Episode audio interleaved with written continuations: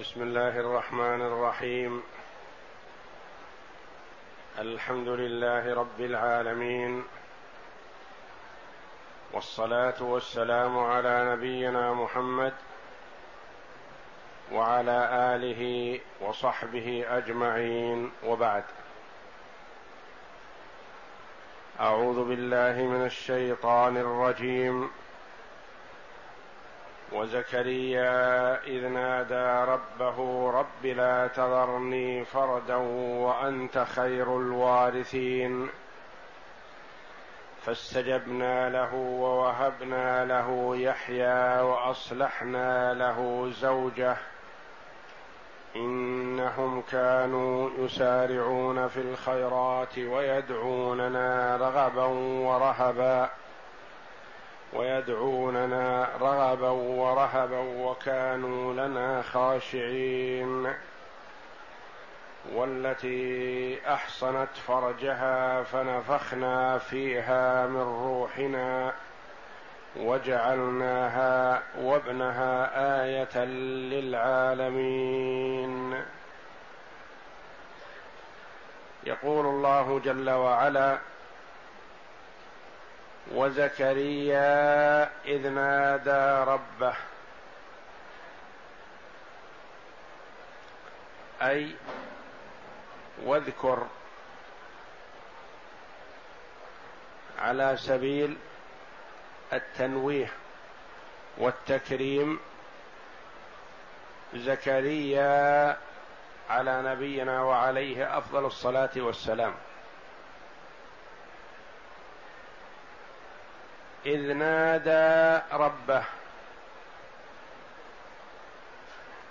وقت ندائه لربه جل وعلا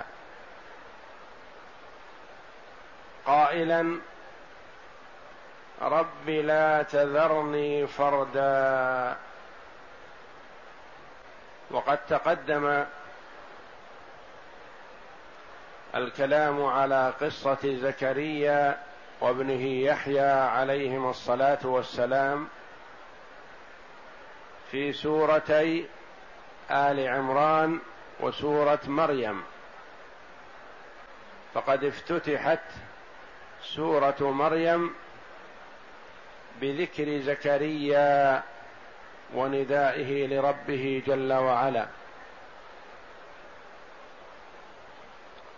ذكر رحمة ربك عبده زكريا إذ نادى ربه نداء خفيا. قال رب إني وهن العظم مني واشتعل الرأس شيبا ولم أكن بدعائك رب شقيا. وإني خفت الموالي من ورائي وكانت امرأتي عاقرا فهب لي من لدنك وليا. يرثني ويرث من آل يعقوب واجعله رب رضيا. وهنا يقول جل وعلا وزكريا إذ نادى ربه رب لا تذرني فردا وأنت خير الوارثين نادى ربه داعيا لربه جل وعلا. والله جل وعلا يحب أن يسأل ليعطي ويستجيب جل وعلا.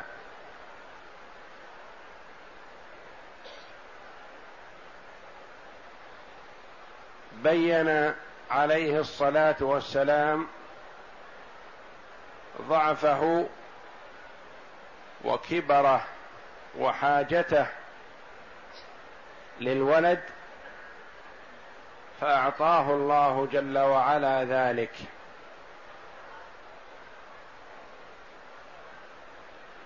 وكثيرا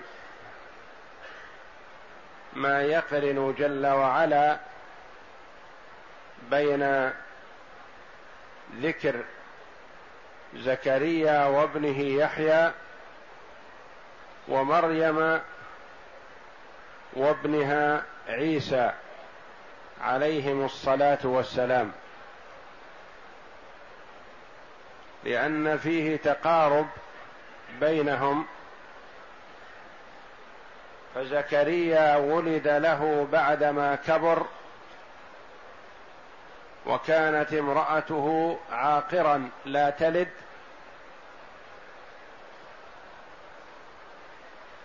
فولد لها ومريم أتت بعيسى من غير أن يمسها بشر. ففيهما دلالة على قدرة الله جل وعلا. إذ نادى ربه رب لا تذرني فردا. لا تدعني وحيدا. لا ولد لي يخلفني. ثم اعترف لله جل وعلا بأنه خير الوارثين.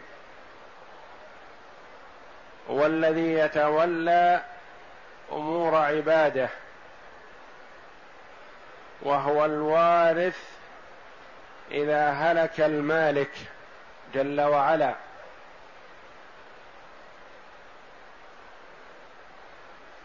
والوارث هو من يأخذ الميراث ويؤول إليه الأمر بعد وارثه. بعد وارثه.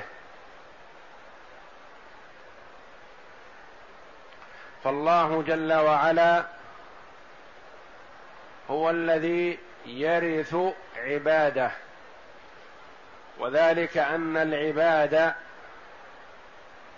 كلهم يهلكون وينتهي أمرهم ويبقى جل وعلا هو الواحد الأحد. الذي لا يموت سبحانه وتعالى. فقد أثنى على الله جل وعلا بما يناسب دعوته. وذلك أن الولد يرث والده إذا كان بعده. والله جل وعلا هو الوارث لجميع خلقه وهو خير الوارثين. يقول الله جل وعلا فاستجبنا له. وفي ذكر القصة في مريم وفي آل عمران مطولة وبين أن امرأته عاقر لا تلد. يقول الله جل وعلا فاستجبنا له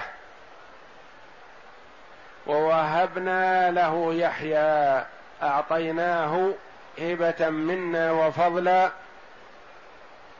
يحيى ابنا له ونبيا يقوم مقام أبيه بعده. ووهبنا له يحيى وأصلحنا له زوجه.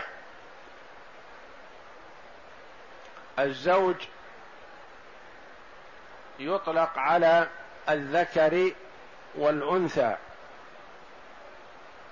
فيقال علي رضي الله عنه زوج فاطمة رضي الله عنها.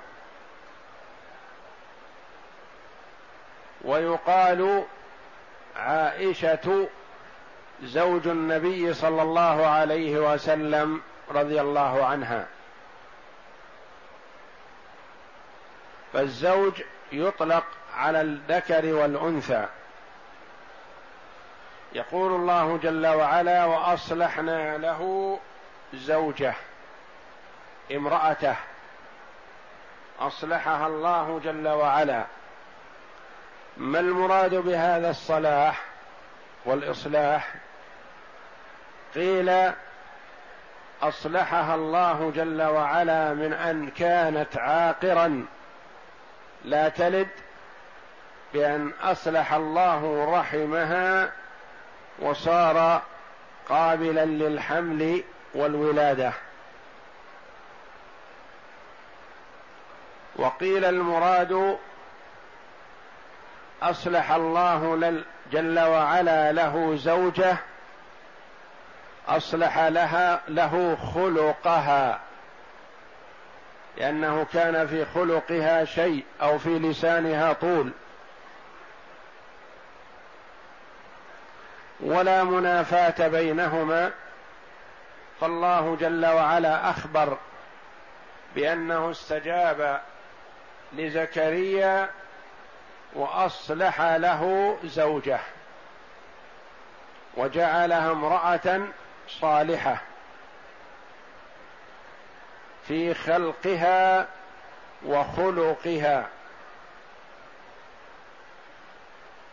وأصلحنا له زوجه إنهم الضمير يعود إلى من سبق ذكره من الأنبياء والرسل صلوات الله وسلامه عليهم أجمعين. إنهم كانوا يسارعون في الخيرات. يبادرون بفعل الخيرات. لا يضعفون ولا يتوقفون ولا يصيبهم ملل بل مسارعة. إنهم كانوا يسارعون في الخيرات. أي من تقدم ذكره من الأنبياء والرسل وقيل المراد الضمير يعود إلى أقرب مذكور وهو وهم زكريا ويحيى وامرأة زكريا. إنهم كانوا يسارعون في الخيرات في أداء الأعمال الصالحة. يبادرون فيأتون بما يستطيعونه من عمل صالح بدني ومالي. ومع مسارعتهم في الخيرات يتضرعون إلى الله جل وعلا ويسألونه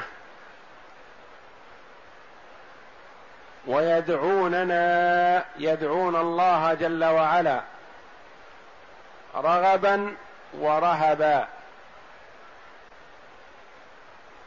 يدعون الله جل وعلا رغبة فيما عنده من الثواب الجزيل. ورهبا خوفا مما عنده من العذاب الأليم. فهم مع مسارعتهم في الخيرات يدعون الله جل وعلا طمعا وخوفا. ولا يدلون بأعمالهم. ولا يتكلون عليها. فعمل المرء لا يدخل به, به, به الجنة.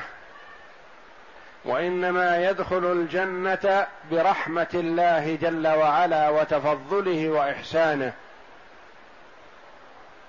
وإلا فلو حاسب الله جل وعلا عباده لما استحق منهم أحد الجنة بعمله وقد ورد بذلك الحديث. لأن عمل المرء من أوله إلى آخره لا يقابل نعمة من نعم الله جل وعلا كنعمة السمع أو نعمة البصر أو نعمة المشي نعمة العقل.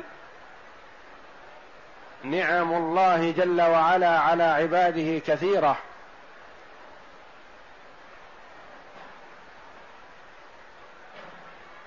فالمجتهد في الأعمال الصالحة لا يدل على الله جل وعلا بعمله وإنما يعمل العمل وهو خائف من الله جل وعلا يتضرع إلى ربه جل وعلا. وقد ذكر الله جل وعلا من صفات عباده الصالحين الأخيار في قوله جل وعلا والذين يؤتون ما آتوا وقلوبهم وجلة يعملون الأعمال الصالحة يتقربون بها إلى الله جل وعلا وهم وجلون خائفون الا يقبل منهم ويدعوننا رغبا ورهبا وكانوا لنا خاشعين. أي متواضعين متذللين لله جل وعلا. وذلك أن حق الله جل وعلا عظيم. فالمرء في الدنيا إذا عمل لآخر عملا وأتقنه أدلى عليه بذلك. ويطلب ما يطلب منه مقابل ما قام به. وأما هؤلاء الأخيار يعملون العمل لله جل وعلا وهم متذللون متواضعون خاشعون لله جل وعلا.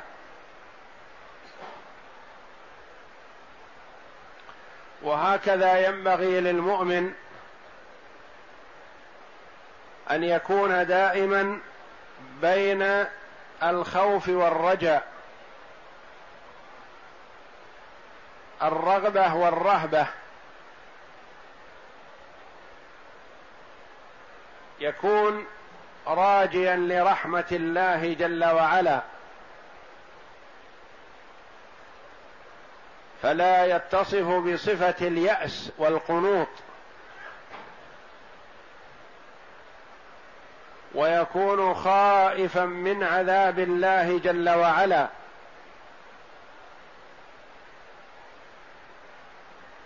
فلا يكون متصفا بصفة الأمن من مكر الله. بل يكون بين الخوف والرجاء. قال بعض العلماء رحمهم الله ينبغي أن يكون الخوف والرجاء عنده بمثابة جناحي الطائر متساوية. قال بعضهم ينبغي في حال الصحة أن يغلب جانب الخوف حتى يجتهد في العمل. وفي حال المرض والعجز عن العمل يغلب جانب الرجاء حتى لا ييأس ولا يصيبه اليأس والقنوط فيهلك. وكانوا لنا أي لله جل وعلا خاشعين. خاشعين له دون ما سواه.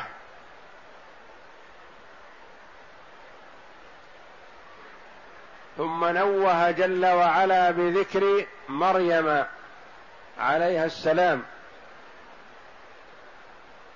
مع ذكر هؤلاء الأخيار من الأنبياء والرسل وإن لم تكن منهم. لكن ابنها عليه السلام منهم. فقال جل وعلا والتي أحصنت فرجها وهي مريم. أحصنته عفته وحفظته. حفظته من الحلال والحرام. فهي لم تتزوج. كما قال الله جل وعلا عنها أنها قالت لم يمسسني بشر فلم يمسها بشر لا بحلال ولا بحرام عليها الصلاة والسلام. والتي أحصنت فرجها فنفخنا فيها من روحنا نفخنا فيها النافخ فيها وجبريل عليه السلام. ونسب الله جل وعلا النفخ إليه تشريفا لها ولأن جبريل نفخ فيها بأمر الله جل وعلا. فنفخنا فيها من روحنا.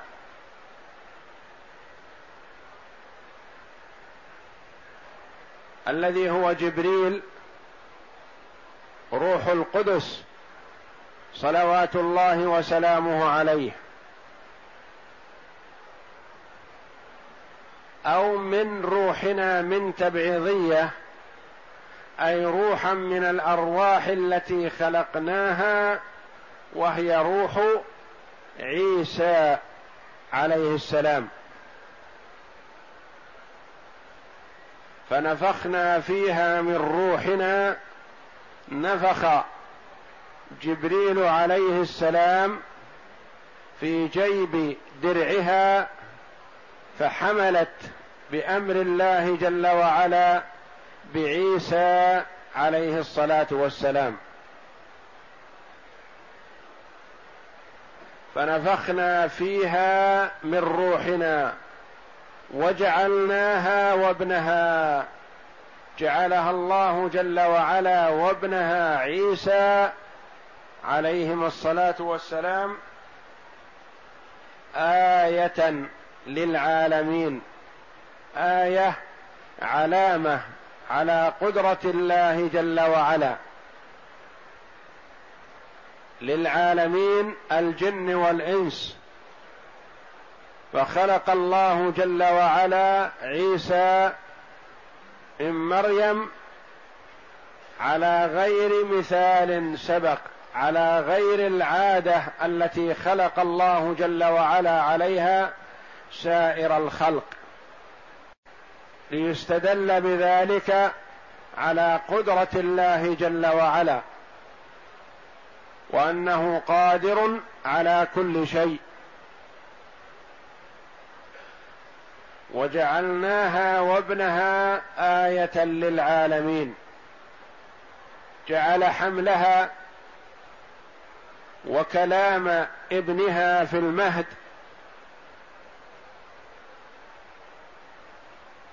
وما اجرى الله لها حال ولادتها من ماء النهر وطلع النخل في غير وقته. تهز النخلة فتسقط رطبا جنيا وتشرب من ماء النهر الذي أجراه الله جل وعلا بين يديها. فضلا منه وإحسان وآية على قدرته سبحانه وتعالى. والله جل وعلا نوه في كتابه العزيز بذكر هؤلاء الأخيار من الأنبياء والرسل ومعهم مريم وليست نبيا ولا رسوله لأن الأنبياء والرسل من الرجال. لم يرسل من النساء أحد. ونوه بخصالهم الحميدة وصفاتهم الجليلة من أجل أن يقتدى بهم.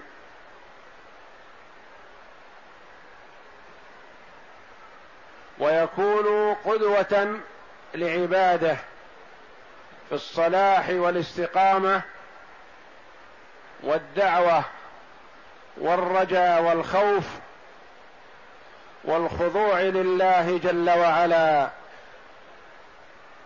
فعلى المؤمن أن يتدبر كتاب الله جل وعلا وما فيه من الآيات والعبر الدالة على قدرته جل وعلا وعلى لطفه بعباده. واستجابته لدعائهم ورحمته بهم جل وعلا ويخلص العمل لله جل وعلا ويتضرع إليه ويوقن بالإجابة.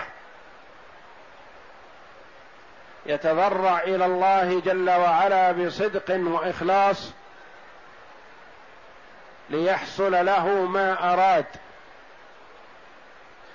وقد يحصل له ما طلب في الدنيا وقد يؤجر الله جل وعلا له ثواب دعائه هذا في الدار الآخرة وقد يدفع عنه جل وعلا من السوء ما هو خير له مما دعا به. المهم أن يدعو والله جل وعلا قد تكفل بالإجابة. وقال ربكم ادعوني أستجب لكم. وإذا سألك عبادي عني فإني قريب أجيب دعوة الداع إذا دعان. فليستجيبوا لي وليؤمنوا بي لعلهم يرشدون. والله أعلم وصلى الله وسلم وبارك على عبد ورسول نبينا محمد وعلى آله وصحبه أجمعين.